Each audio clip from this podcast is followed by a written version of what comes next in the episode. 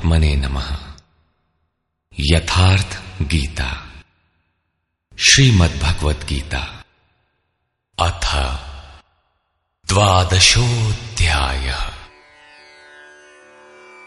एकादश अध्याय के अंत में श्री कृष्ण ने बारंबार बल दिया था कि अर्जुन, मेरा यह स्वरूप जिसे तूने देखा, तेरे सिवाय न पहले कभी देखा गया है। और न भविष्य में कोई देख सकेगा। मैं न तप से, न यज्ञ से और न दान से ही देखे जाने को सुलभ हूँ। किंतु अनन्य भक्ति के द्वारा, अर्थात मेरे अतिरिक्त अन्यत्र कहीं श्रद्धा बिखेरने न पाए। निरंतर तैल धारावत मेरे चिंतन के द्वारा, ठीक इसी प्रकार जैसा तूने देखा, मैं प्रत्यक्ष देखने के लिए तत्व से साक्षात जानने के लिए और प्रवेश करने के लिए भी सुलभ हूँ। अतः अर्जुन, तू निरंतर मेरा ही चिंतन कर, भक्त बन। अध्याय के अंत में उन्होंने कहा था, अर्जुन, तू मेरे ही द्वारा निर्धारित किए गए कर्म को कर। मत पर महा, अपितु मेरे परायण होकर कर। अनन्य भक्ति ही उसकी प्राप्ति का माध्यम है। इस पर अर्जुन का प्रश्न स्वाभाविक था कि जो अव्यक्त अक्षर की उपासना करते हैं, इन दोनों में श्रेष्ठ कौन है? अर्जुन उवाचा।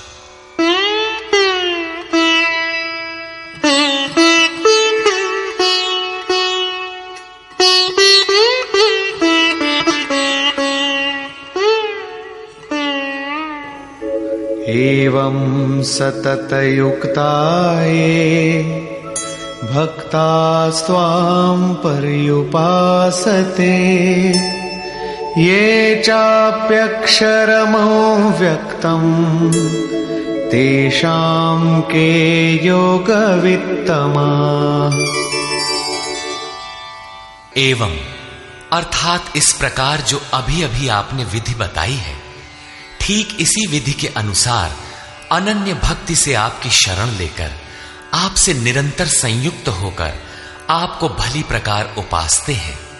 और दूसरे जो आपकी शरण न लेकर, स्वतंत्र रूप से अपने भरोसे, उसी अक्षय और अव्यक्त स्वरूप की उपासना करते हैं, जिसमें आप भी स्थित हैं। इन दोनों प्रकार के भक्तों में अधिक उत्तम योगवेत्ता कौन है? इस पर योगेश्वर श्री कृष्ण ने कहा, श्री भगवान वाचा।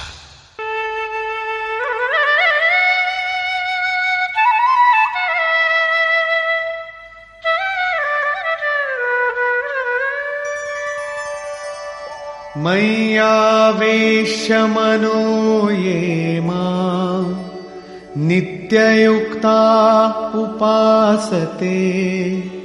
श्रद्धया परयोपेता, ते मे युक्ततमामता। अर्जुन, मुझमें मन को एकाग्र करके, निरंतर मुझसे संयुक्त हुए, जो भक्तजन परम से संबंध रखने वाली श्रेष्ठ श्रद्धा से युक्त होकर मुझे भजते हैं, वे मुझे योगियों में भी अति उत्तम योगी मान्य हैं। ये त्वक्षरमनिर्देशम् अव्यक्तम् पर्युपासते। सर्वत्र गमचिन्त्यम् च कूटस्थमचलम् ध्रुवम्। संयम्येन्द्रियग्रामम् सर्वत्र समबुद्धयः ते प्राप्नुवन्ति मामेव सर्वभूतहिते रता। जो पुरुष इंद्रियों के समुदाय को भली प्रकार संयत करके मन बुद्धि के चिंतन से अत्यंत परे, सर्वव्यापी, अकथनीय स्वरूप सदा एक रस रहने वाले, नित्य, अचल, अव्यक्त, आकार रहित और अविनाशी ब्रह्म की उपासना करते हैं। संपूर्ण भूतों के हित में लगे हुए और सब में समान भाव वाले वे योगी भी मुझे ही प्राप्त होते हैं। ब्रह्म के उपर्युक्त विशेषण मुझसे भिन्न नहीं है, किंतु क्लेशोऽधिकतरस्तेषा अव्यक्तासक्तचेतसाम्। अव्यक्ता हि गतिर्दुःखम् देहवद्भिरवाप्यते। उन अव्यक्त परमात्मा में आसक्त हुए चित्त वाले पुरुषों के साधन में क्लेश विशेष है, क्योंकि देहाभिमानियों से अव्यक्त विषय गति दुखपूर्वक प्राप्त की जाती है। जब तक देह का भान है, तब तक अव्यक्ति की प्राप्ति दुष्कर है। योगेश्वर श्री कृष्ण सदगुरु थे। अव्यक्त परमात्मा उनमें व्यक्त था। वे कहते हैं कि महापुरुष की शरण न लेकर जो साधक अपनी शक्ति समझते हुए आगे बढ़ता है कि मैं इस अवस्था में हूँ, आगे इस अवस्था में जाऊँगा, मैं अपने ही अव्यक्त शरीर को प्राप्त होऊँगा, वो मेरा ही रूप होगा, मैं वही हूँ। इस प्रकार सोचते, प्राप्ति की प्रतीक्षा न करके अपने शरीर को ही सो हम कहने लगता है। यही इस मार्ग में सबसे बड़ी बाधा है। वो दुखालियम अशाश्वतम में ही घूम फिर कर खड़ा हो जाता है। किंतु जो मेरी शरण लेकर चलता है, वो ये तु सर्वाणि कर्माणि मयि सन्न्यस्य मत्पराः अनन्येनैव योगेन माँ ध्यायन्त उपासते। जो मेरे परायण होकर संपूर्ण कर्मों अर्थात आराधना को मुझमें अर्पण करके अनन्य भाव से योग अर्थात आराधना प्रक्रिया के द्वारा निरंतर चिंतन करते हुए भजते हैं। तेषामहं समुद्धर्ता, मृत्यु संसार सागरात्, भवामि न चिरात् पार्थ मय्यावेशितचेतसाम् केवल मुझमें चित्त लगाने वाले उन भक्तों का मैं शीघ्र ही मृत्यु रूपी संसार से उद्धार करने वाला होता हूँ। इस प्रकार चित्त लगाने की प्रेरणा और विधि पर योगेश्वर प्रकाश डालते हैं।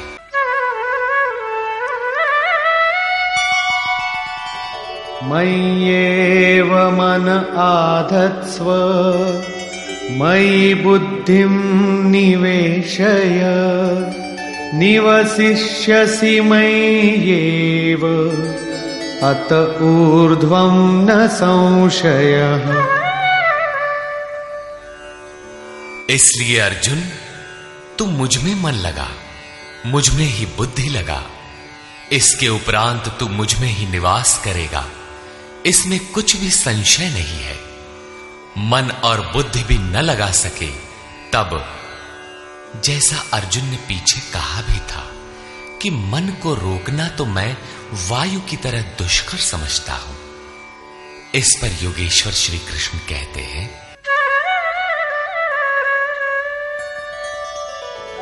अथ चित्तं समाधातुम् न शक्नोषि मयि स्थिरम्। अभ्यासयोगेन ततो मामिच्छाप्तुम् धनञ्जय। यदि तुम मन को मुझमें अचल स्थापित करने में समर्थ नहीं है तो हे अर्जुन, योग के अभ्यास द्वारा मुझे प्राप्त होने की इच्छा कर।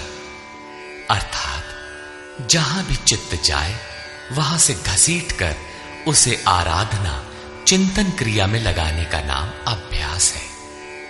यदि ये भी न कर पाए तो अभ्यासेऽप्यसमर्थोऽसि मत्कर्म परमो भव मदर्थमपि कर्माणि। कुर्वन् सिद्धिमवाप्स्यसि। यदि तू अभ्यास में भी असमर्थ है तो केवल मेरे लिए कर्म कर, अर्थात आराधना करने में तत्पर हो जा। इस प्रकार मेरी प्राप्ति के लिए कर्मों को करता हुआ, तू मेरी प्राप्ति रूपी सिद्धि को ही प्राप्त होगा।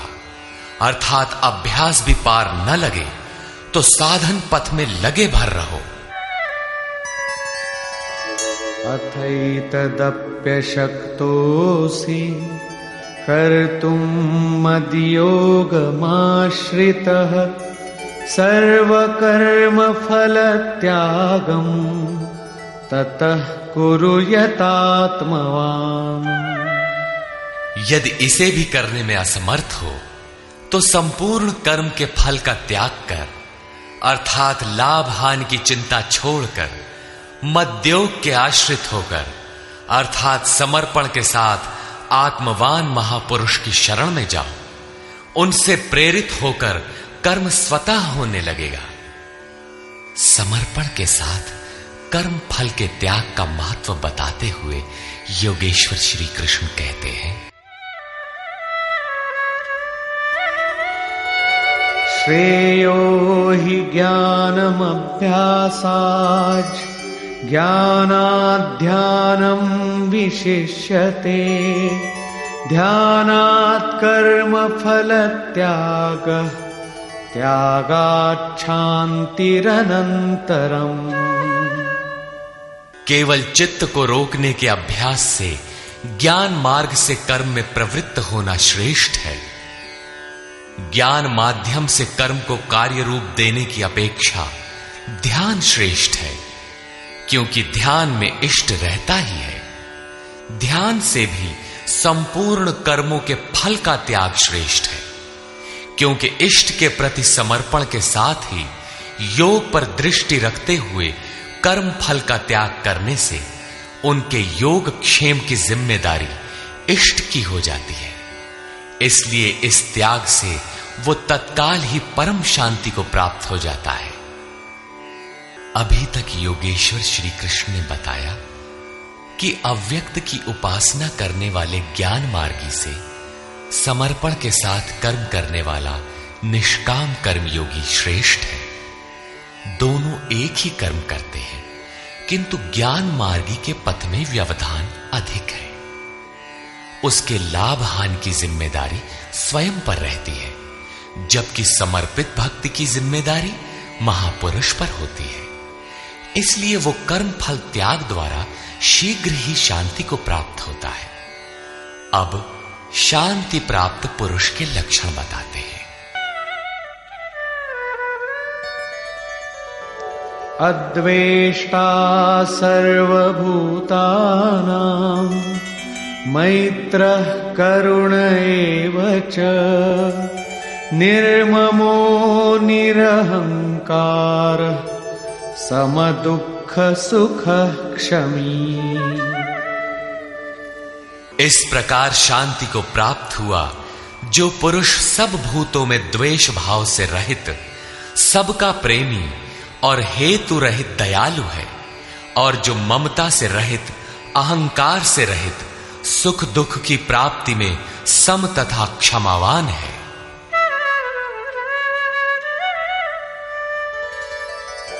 सन्तुष्टः सततं योगी।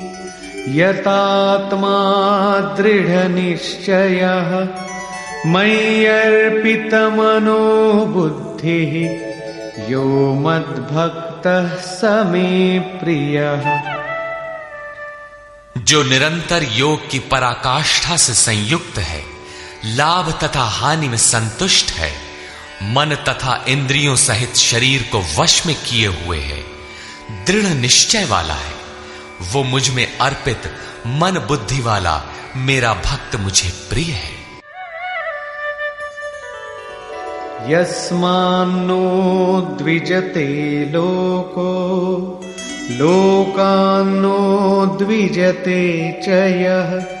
हर्षामर्षभयोद्वेगैर् मुक्तो यः स च मे प्रियः।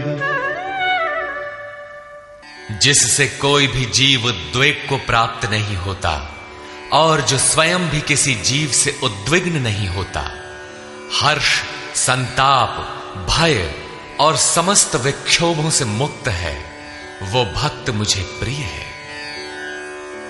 साधकों के लिए यह श्लोक अत्यंत उपयोगी है। उन्हें इस ढंग से रहना चाहिए कि उनके द्वारा किसी के मन को ठेस न लगे। इतना तो साधक कर सकता है, किंतु दूसरे लोग इस आचरण से नहीं चलेंगे। वे तो संसारी हैं ही, वे तो आग उगलेंगे, कुछ भी कहेंगे। किंतु पथिक को चाहिए कि अपने हृदय में उनके द्वारा, अर्थात उनके आघातों से भी उथल पुथल न हो। चिंतन में सुरत लगी रहे, क्रम न टूटे। उदाहरण के लिए, आप स्वयं सड़क पर नियमाकूल बाएँ से चल रहे हैं। कोई मदिरा पीकर चला आ रहा है, उससे बचना भी आपकी ज़िम्मेदारी है। अनपेक्ष शुचिर्दक्ष उदासीनो गतव्यथः सर्वारंभ परित्यागी यो मद्भक्तः समे प्रियः। जो पुरुष आकांक्षाओं से रहित, सर्वथा पवित्र है, दक्ष, अर्थात आराधना का विशेषज्ञ है। अर्थात ऐसा नहीं कि चोरी करता हो तो दक्ष है। श्री कृष्ण के अनुसार कर्म एक ही है। नियत कर्म, आराधना, चिंतन, उसमें जो दक्ष है, जो पक्ष विपक्ष से परे है, दुखों से मुक्त है, सभी आरंभों का त्यागी, वो मेरा भक्त मुझे प्रिय है। करने योग्य कोई क्रिया उसके द्वारा आरंभ होने के लिए शेष नहीं रहती।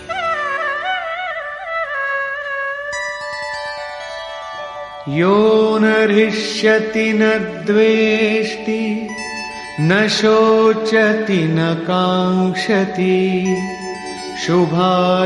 परित्यागी भक्तिमान्य समे प्रियः। जो न कभी हर्षित होता है, न द्वेष करता है, न शोक करता है, न कामना ही करता है। जो शुभ और अशुभ संपूर्ण कर्मों के फल का त्यागी है, जहाँ कोई शुभ विलग नहीं है, अशुभ शेष नहीं है, भक्ति की इस पराकाष्ठा से युक्त वो पुरुष मुझे प्रिय है। सम शत्रौ च मित्रे च, तथा मानापमानयो। शीतोष्णसुखदुःखेषु समः संगविवर्जितः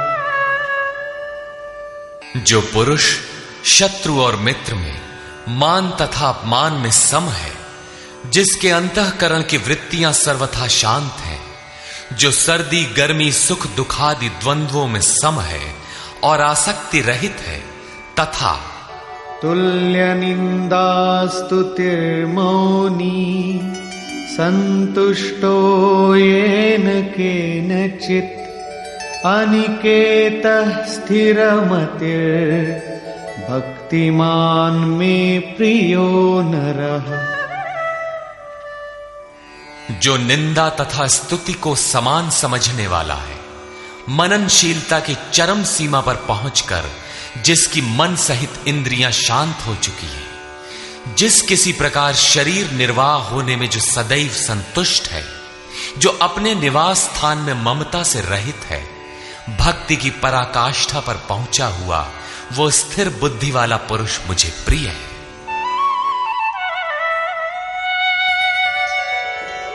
ये तु धर्म्यामृतमिदम्। यथोक्तं पर्युपासते श्रद्दधानामत्परमा भक्तास्तेतीव मे प्रिया। जो मेरे परायण हुए हार्दिक श्रद्धा युक्त पुरुष इस उपर्युक्त धर्ममय अमृत का भली प्रकार सेवन करते हैं, वे भक्त मुझे अतिशय प्रिय है। निष्कर्ष। गत अध्याय के अंत में योगेश्वर श्री कृष्ण ने कहा था कि अर्जुन, तेरे सिवाय न कोई पाया है, न पा सकेगा जैसा तूने देखा। किंतु अनन्य भक्ति अथवा अनुराग से जो भजता है, वो इसी प्रकार मुझे देख सकता है, तत्व के साथ मुझे जान सकता है और मुझमें प्रवेश भी पा सकता है। अर्थात परमात्मा ऐसी सत्ता है जिसको पाया जाता है। अतः अर्जुन भक्त बन। अर्जुन ने इस अध्याय में प्रश्न किया कि भगवान, अनन्य भाव से जो आपका चिंतन करते हैं और दूसरे वे जो अक्षर अव्यक्त की उपासना करते हैं, इन दोनों में उत्तम योग वेदता कौन है? योगेश्वर श्री कृष्ण ने बताया कि दोनों मुझे ही प्राप्त होते हैं। क्योंकि मैं अव्यक्त स्वरूप हूँ। किंतु जो इंद्रियों को वश में रखते हुए मन को सब ओर से समेट कर अव्यक्त परमात्मा में आसक्त हैं, उनके पथ में क्लेश विशेष है। जब तक देह का अध्यास अर्थात भान है, तब तक अव्यक्त स्वरूप की प्राप्ति दुखपूर्ण है। क्योंकि अव्यक्त स्वरूप तो चित्त के निरोध और विलय काल में मिलेगा। उसके पूर्व उसका शरीर ही बीच में बाधक बन जाता है। मैं हूँ मैं हूँ, मुझे पाना है। कहते कहते अपने शरीर की ही ओर घूम जाता है। उसके लड़खड़ाने की अधिक संभावना है। अतः अर्जुन, तू संपूर्ण कर्मों को मुझमें अर्पण करके अनन्य भक्ति से मेरा चिंतन कर। जो मेरे परायण भक्तजन संपूर्ण कर्मों को मुझमें अर्पण करके मानव शरीरधारी, मुझ सगुण योगी के रूप का ध्यान द्वारा तैल धारावत निरंतर चिंतन करते हैं। उनका मैं शीघ्र ही संसार सागर से उद्धार करने वाला हो जाता हूँ। अतः भक्ति मार्ग श्रेष्ठ है। अर्जुन, मुझमें मन को लगा।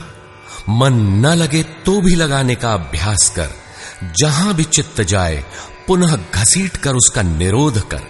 यह भी करने में असमर्थ है तो तू कर्म कर। कर्म एक ही है, यज्ञार्थ कर्म। तू कार्यम कर्म करता भर जा, दूसरा न कर। उतना ही कर, पार लगे चाहे न लगे।